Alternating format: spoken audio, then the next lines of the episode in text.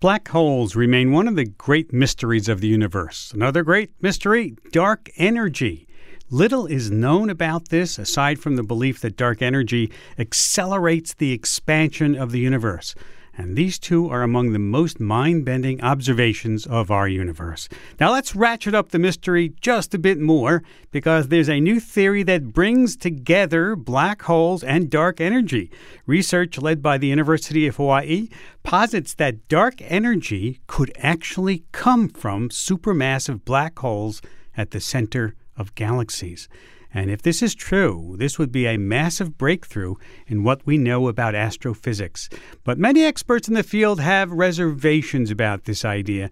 So, joining me to help analyze this theory and other black hole news are my guests Dr. Janna Levin, author of Black Hole Blues and Black Hole Survival Guide. She's also a physics and astronomy professor at Barnard College in New York, and Dr. Feryal Özel, professor and chair of physics at Georgia Institute of Technology in Atlanta. Welcome back, both of you, to Science Friday. Always good to be here. Nice to have you. I want to invite our listeners to join the questioning about black holes, dark energy, other cosmic thoughts within limits, not everything, it's not too wacky, but here's our number 844 724 8255, 844 Sci Talk. You can tweet us at Sci Fi if you have questions about black holes or any of this kind of stuff we're talking about. Uh, Janna, let's talk about this new theory, this idea that dark energy may come from supermassive black holes. Explain that idea to us. So I I do think the idea is quite contentious, but I find it really interesting. A lot of ideas live and die on the page and get bashed out this way. So the idea is that interior to a black hole, uh, we don't fully understand the physics there. So maybe we can play a game like sew a different kind of a space time on the interior of a black hole. And one possibility is that we imagine almost like building a quilt, that we could sew together this universe interior to the black hole, which is dominated by dark energy. And it can be smoothly sewn together mathematically. That's not the ah. same as saying that nature makes such a thing. And, and would this solve a problem? If this was true. That alone doesn't necessarily solve any problems. There's still more steps. So, the idea of connecting it to the dark energy, you have to then couple the black hole to the entire expansion of the universe. And the idea would be these black holes are little nuggets of dark energy. And if I average them together across the whole universe and I connect the way the black holes evolve with that expansion, that I get a combo. I get a little black holes plus dark energy as a, a sort of a bonus.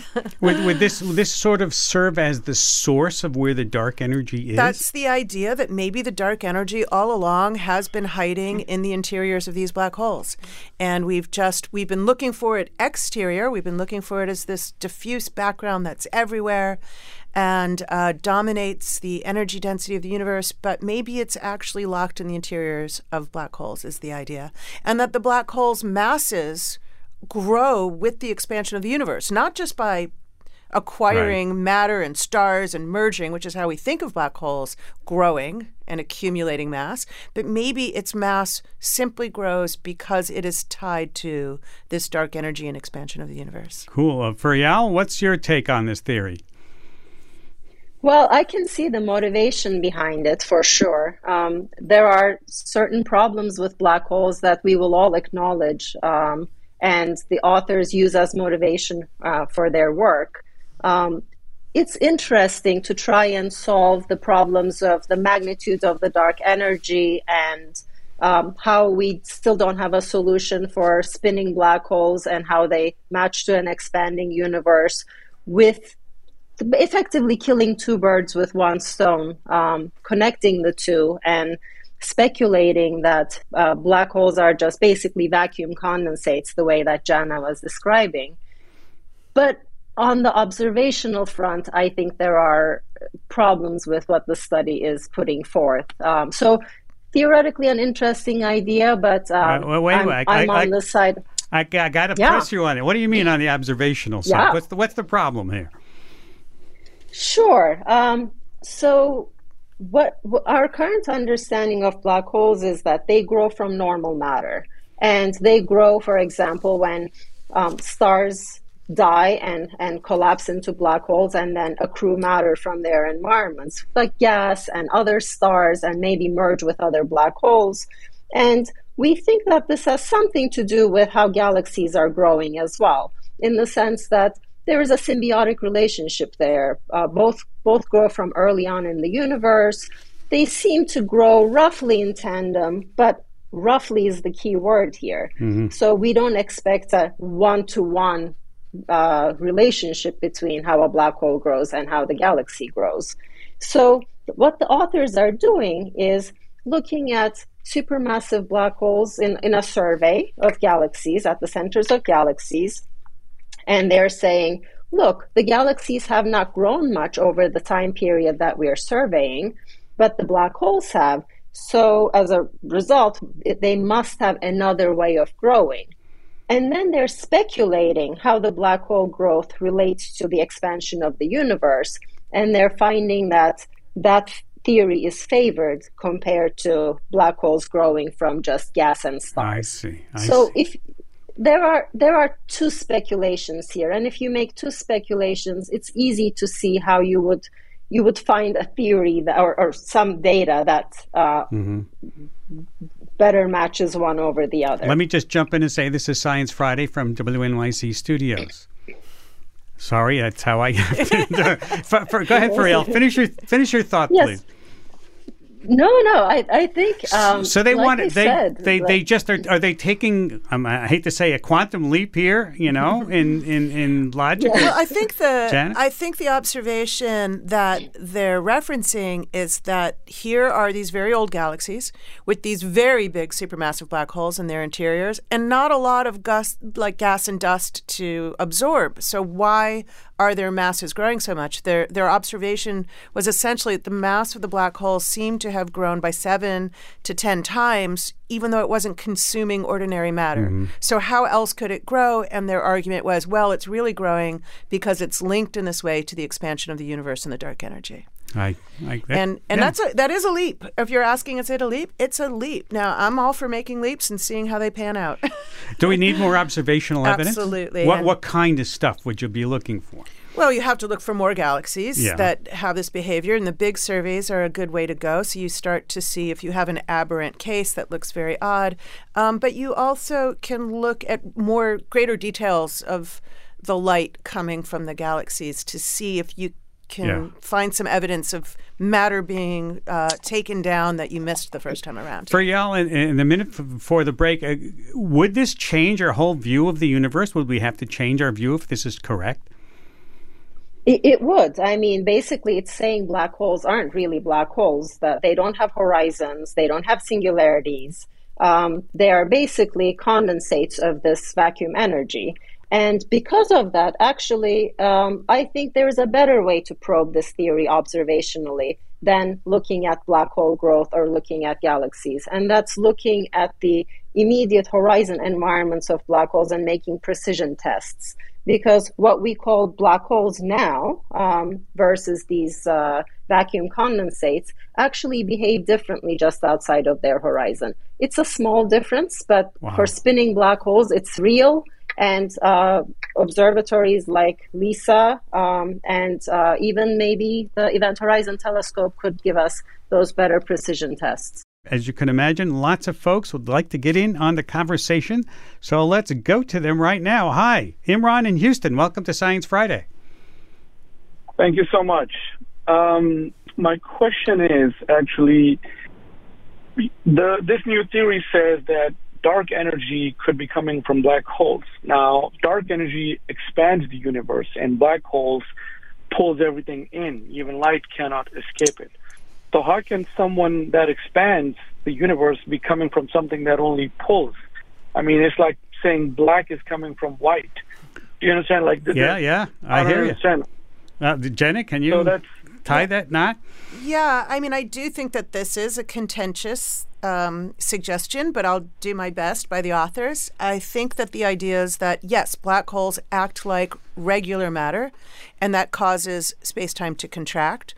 But dark energy is just a form of energy in the universe, and if the black hole traps in its interior this sort of dark energy, or if, as um, was previously expressed, they're they're kind of just those nuggets of dark energy, then that part of the system would cause the universe to expand. But you have to average. It's almost as though you have these little pools of dark energy all over the universe, and you have to kind of average over all of them, which we're accustomed to thinking about, and ask what is the global consequence of all of those interiors, and they would in fact have the huh. effect of causing the universe to expand faster. So Feryal is is so the black holes are just sucking up little pools of dark energy here.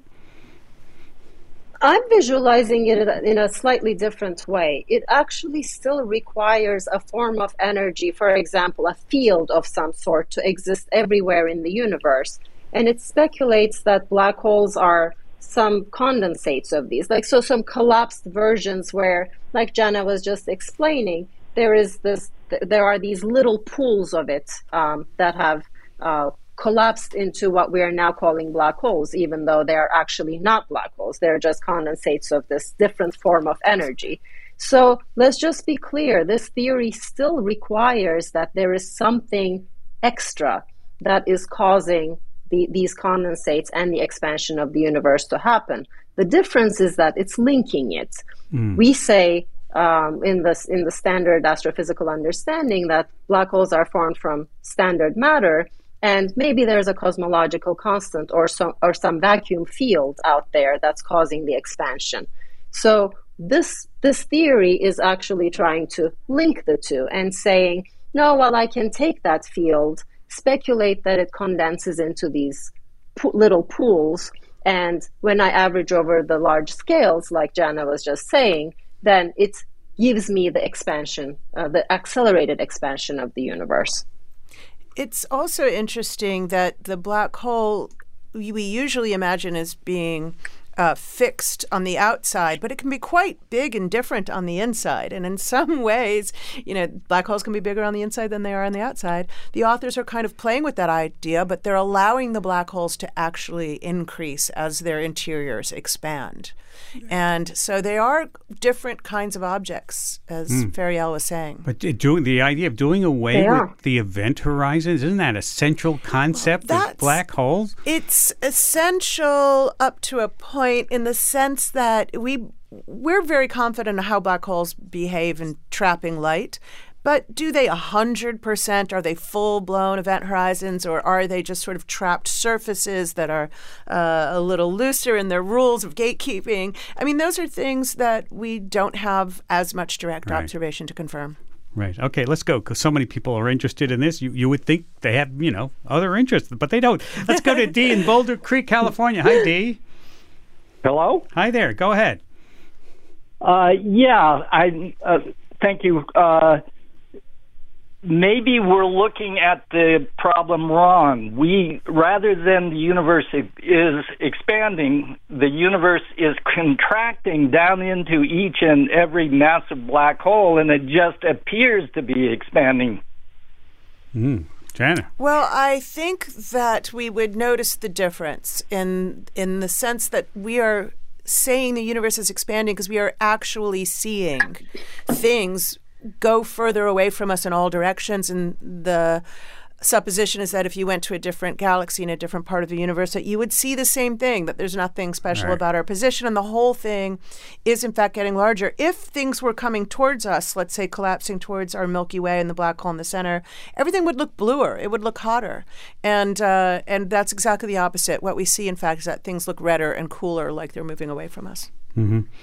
Uh, a couple of here's a couple of tweets we have and, and, and a call about the same question. I'll just go to Jonathan in San Rafael who tweets, "Does dark matter fall into black holes?" I mean, we're talking. There's a difference between dark energy and dark matter. Uh, Feryal? Yes, indeed. Um, dark matter should be falling into black holes, but um, centers of galaxies where these supermassive black holes reside are actually poor in dark matter. Uh, the dark matter halos are uh, more prominent in the outskirts of galaxies. So there is some contribution, as far as we understand, to growth of black holes from, from dark matter, but it's not the prominent way in which they grow. There is far more just normal, regular, luminous matter that makes up the centers of galaxies. Hmm. And here's a tweet uh, from DP Coast who says, "Would the world be a better place if we called black holes black spheres?" instead. uh, I'm not sure how that imp- how that improves the world. Um, you know, not all black holes are perfectly spherical. We were talking about spinning black holes earlier. Feryal mentioned them, and they're not strictly speaking spherical. They get a little oblate.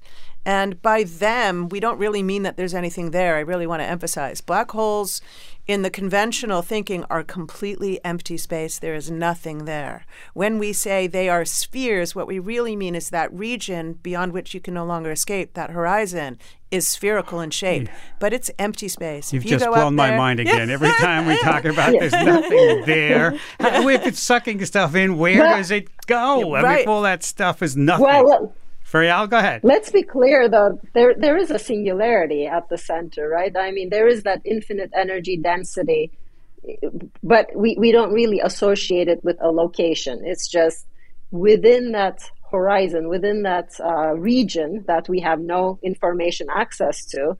Uh, there is a singularity that, that has formed, and it is uh, of infinite energy density. So um, there is really nothing there. It's not like we, we could describe the structure of it. Uh, there's just weird space time within that horizon. Um, but yeah, but there But to- energy there. To be clear, when we talk about like the spherical of a non-spinning black hole, we are talking well outside the singularity, and we are just assigning a size spatially. We say a black hole the size of the sun would be six kilom. The mass of the sun would be six kilometers across. What we're referring to is that horizon, that shadow, and at that shadow is empty space. yeah.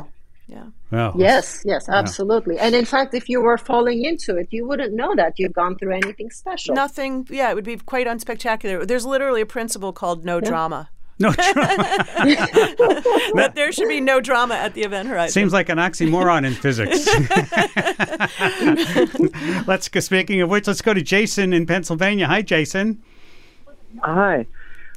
Are um, the the rotation of, of the galaxy? How is that determined? Like on Earth, the rotation of a hurricane, you know, is determined by the Coriolis effect. But what what determines the rotation of the of the stars around a black hole? Feryal, how- what? What? Yeah. What is it? A North Pole or a South Pole? You know. Oh, wow. Uh, it's angular momentum, actually, um, because most um, most matter particles possess not just a speed, but also a, a, a direction in which uh, they rotate. So our entire galaxy is rotating around its its what we call its spin axis because it has angular momentum, uh, just associated with its formation. And the very center parts of the galaxy also have an angular momentum, and we can see this in the motions of stars that are circling around. And we actually don't know if the black hole rotates in the same direction, same sense as the stars around it. It would make sense that it does because it's, it, I mean, in the, again, in the standard theory, not in, not in the dark energy theory, um, it grows from this matter that it, that it uh, sucks up from the stars around it. So it should have the same handedness, but if this changes over time, then maybe it doesn't have to be aligned. Hope that answers your question, Jason. Well, I, is there a pattern to it among galaxies within, like in the universe, like in different regions? Are they? Yeah. Is it? Yeah.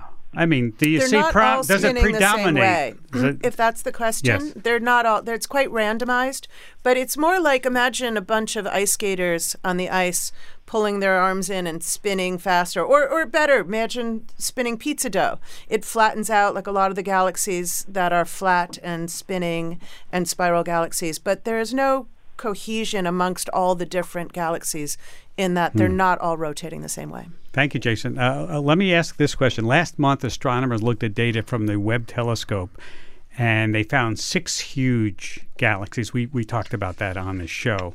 In fact, they, they were too big for their age, and that was the big mystery, it's still a mystery. Uh, how big of a deal is this, Janet? Oh, I think it's quite fascinating, actually, but it's a problem that's existed for a while. These galaxies are between 500 million, 700 million years old. They're really young in the scheme of a 14 billion year old universe, and yet they seem very heavy. And um, And so the question was: Is all of that mass or all of the the luminosity they're seeing in in stars? Because how did they make all these stars so fast? Uh, in such a short time. And you know, we it might be that actually part of what they're seeing is really a supermassive black hole at the center that's very luminous, and that they don't have to make all these stars very quickly. But then you're just transferring the question to why do we have such huge supermassive black holes so early in the universe's history? They're not forming from the death state of stars. Wow. They're forming some other way, and wow. we we pretty are co- pretty confident that this supermassive black holes are simply a different channel than the black holes we're used to thinking about. Let me think about that as we go to. and then, as I mentioned, this well, is Science Friday. Hang, hang on a second, uh, Feryal. I got to get this. We have to pay the yes, bills. This is Science course. Friday from WNYC Studios. Okay, now please jump in.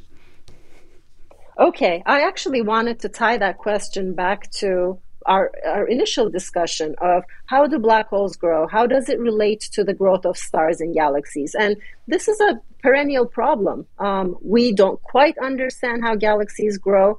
This uh, study that you're referring to from JWST about how did these galaxies become so big so early? We have the same problem with black holes. Um, how do they? Some of them are 10 billion solar masses in 700 million years. How did that happen? So I think it's a folly to think that we actually truly understand how black holes and galaxies grow and how they relate to one another.